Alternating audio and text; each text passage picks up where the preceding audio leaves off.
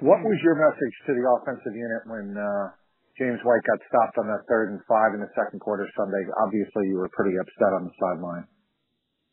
Yeah, I, you know, um, and look, that's that's my responsibility. Um, you know, our our overall performance. I feel like that's what you know that's what my job is, and um, and so I didn't do a good enough job. Obviously, on Sunday we didn't score enough points, didn't you know produce enough first downs, didn't control the game at all, and and uh, you know we weren't playing as well as any of us would like uh, at that point in the day, and um, I think part of coaching is understanding. You know, there's um, times where you know you, you you know you you do things quietly and maybe pull somebody to the side, and there's other times where you you know want to just try to you know create a spark or, or what have you, and and just refocus on the things that are really important, and and that's really all I was doing. Um, uh, but you know, I don't do that a lot.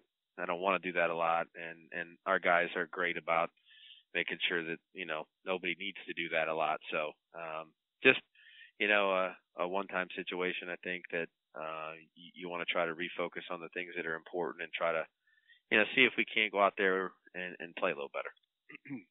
hey, if I could follow up, Josh, are you more inclined to do that if you have more new players on offense or on a particular unit, or is it um, independent of that? Yeah, I would say I, you know, I don't plan anything like that. I don't think any coach really does relative to if you know new players, old players, experienced players, young players, first time. I mean, you know, as I said, I don't do that much, um, and I don't plan on doing it much, and uh, so that really isn't something that I uh, would even consider or think about, you know, in, in that regard. Thank you, Josh. Mm-hmm. Uh, next question, Karen Guregian, followed by Ben Volin. Good morning, Josh. Good morning, Karen. Um, I was just wondering, in the in the scheme of things, uh, in planning an offense, how necessary or important it is to have a perimeter threat or a really good perimeter threat. Well, I think you know, I, you you want to be uh, as difficult to defend uh, as you possibly can be.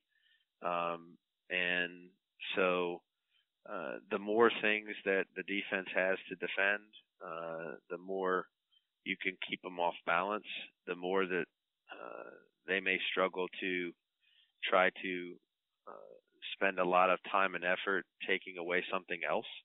Um, you know, so it's like to me, it's like having a solid running game and being able to throw play action passes. You know, if you you don't if you don't run the ball well enough, it's hard to you know it's hard to make the defense come up there and honor the play actions.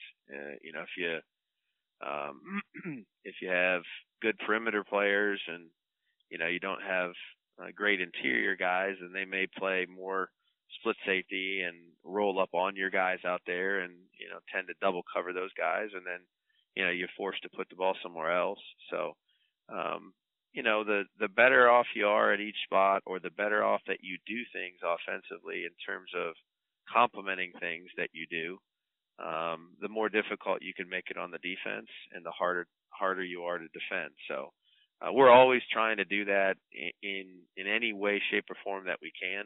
We want to try to be complementary with our scheme. We want to be able to, you know, run the ball inside and outside, throw it inside and outside, throw it you know, horizontally, vertically, um, you know, and, and as much as we can do that to try to avoid becoming predictable, uh, that's what we'd like to do.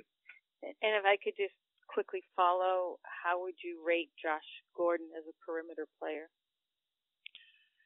Um, that's, you know, um, it, it's hard for me to say that. Um, I know, you know, there's a lot of conversation about that. I know what coach, you know, coach said, uh, and he he referenced that whole thing. So I'd have to, you know, I, I it's been a while, so we'll have to see uh, if that develops that way and how you know how it comes along here as we as we go forward.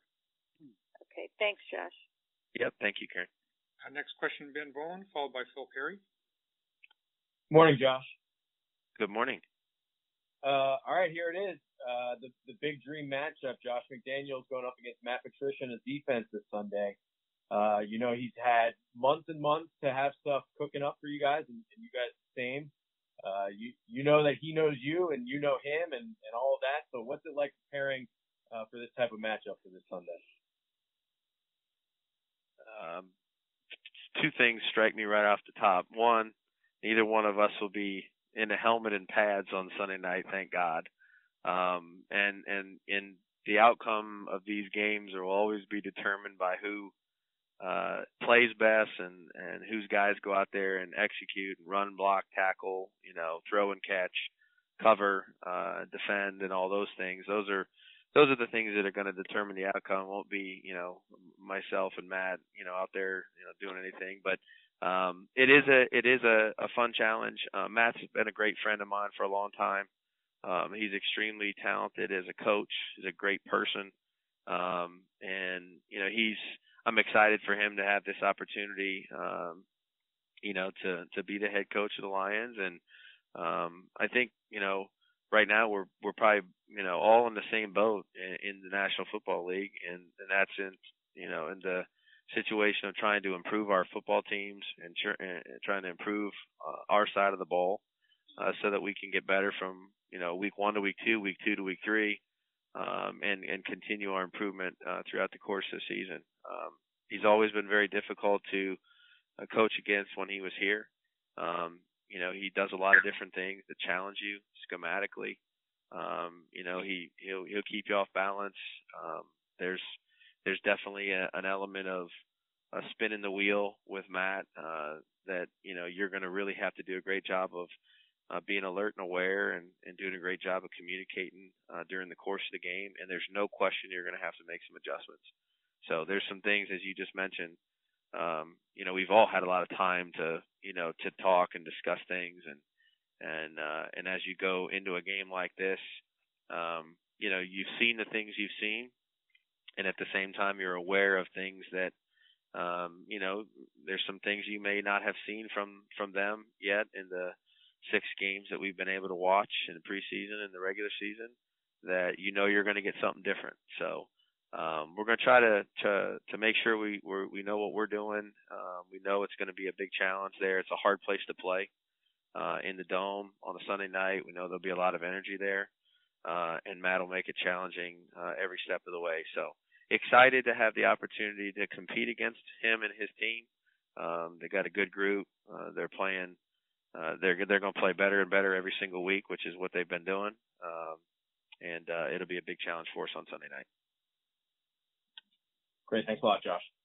Uh huh.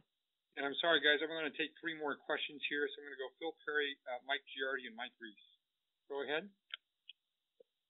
Hey, Josh. Um, I know you guys have you guys have obviously acquired players mid-season before, and I'm wondering how you manage time when that happens. How much time can you allot to a new player in order to try to bring him up to speed, and what kind of resources, whether it's other coaches or players, do you rely on to maybe help that player? Yeah, there's uh, obviously there's a lot of uh, you know during the course of the season there's a lot of different transactions that happen, and we get you know uh, we may end up getting a, a different player or players you know you know every week uh, possibly uh, depending on an injury situation, practice squad, those kinds of things. So um, this is something you have to balance, you know, as a as a staff, um, whether you know it be the staff in general or the individual position coach. Um, you know, you you take the time that you have uh, that you're allowed with uh, with these guys and spending and spend the time that's necessary to try to get them um, you know up to speed. It's impossible to to simulate uh, you know and replicate the you know the phase one, phase two, phase three training camp. You can't do all that in one week. So um, you know if you get a player in the middle of the year, you try to uh, acclimate him as best you can to the foundation of your system, and then also at the same time, you know, if it's a game plan situation uh, for a specific opponent. So um, you do the best you can, and every player is different. Every situation is different. Um, you know, some guys might have a, uh, you know, ability to to play a larger role. Some guys might not. You know, it's just all based on the individual person and the situation that you're dealing with that week. But it's something that's not foreign. We're very used to doing that on a on a weekly basis. Um, we have a process in place that we try to to use to help anybody that's new get caught up as best we can uh, and acclimate it to our group. Uh, last two questions, Mike Giardi or Mike? Morning, Josh. Good morning. You have uh, currently one homegrown uh, receiver on your roster, that being Julian, who obviously, as we know, was drafted coming out of school as a, as a quarterback and sort of a positionless player. I'm just curious, in your experience, what is it about kids coming out of college that makes them hard to project as good fits in your system? Well, I I think again, it it's it's based on the individual uh, that you're talking about. I think you know there's been positions um, you know through time that you know that may need need more time to develop than others, and there's and again that goes back to the individual player. Um, but I think we've had a lot of guys that you know uh, that have come in and be able to to pick up things quickly, uh, whatever position that might be. And then we've had other guys that have taken a little bit longer. Uh, that's not a that's not an uncommon occurrence throughout the course of the league. Is that you know there's guys that need uh, you need time, you need to develop them. Um, some of them come in more ready than others uh, from the systems and the programs that they were in in college. Um, and you know it's our job to take them from wherever they're at when they get here and teach them, coach them, and develop them as best we can uh, with the time that we're given, uh, and try to get them to uh, learn what we need them to learn, so that they can go out there and execute well uh, on the field. So, um, you know, it's like I said, each situation is different. Um, I know this that you know we got a great group of uh, of people. We have a great staff that works really hard, uh, is very diligent about that, and um, and I'm excited about the group that we get to coach each week.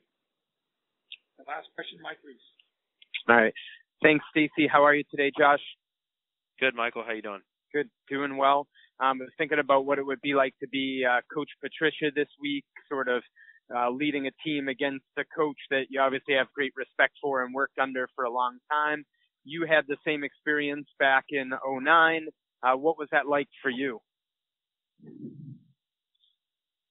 Um, you know, it was tough because you know you're, uh, you know you're you you you came from a place that uh, really gave you your foundation, and uh, you know you they're they have a way of playing, and he knows it. Um, you know, and he's sure he's uh, going to try to do the best job he can of getting his team ready to play the team that we have this year. Um, you know, he knows our system very well.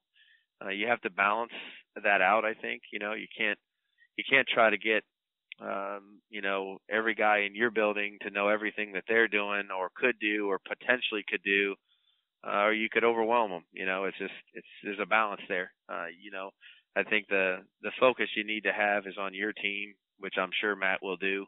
Um, you know, he's already doing a good job of that, focusing on his team, the things he can control, um, as we will do. We're going to try to focus on the things that we can control. Uh, we don't have any control over the things that they choose to do or how they're going to line up different players or what schemes they're going to use. Um, we're going to prepare as best we can, try to make it uh, as normal a week of preparation as we possibly could. We have our normal seven days to do it in, as he does. Um, you know, but um, you know, it's it's a it's an exciting time. I say that. You know, he knows a lot of us here. We know him. Um, he's a he's a great friend and a good person, and and we've had a lot of great memories and and opportunities to work together over the years. And I'm sure he's going to be eager and and excited to have the opportunity to compete against some of the the guys that he's been with for a number of years, uh, as we will. Um, and you know, and, and that's what this is all about, going out there and giving our best and, and trying to do the best thing we can for our teams, which I know his team's going to do. Thank you, guys. Okay, thanks, guys.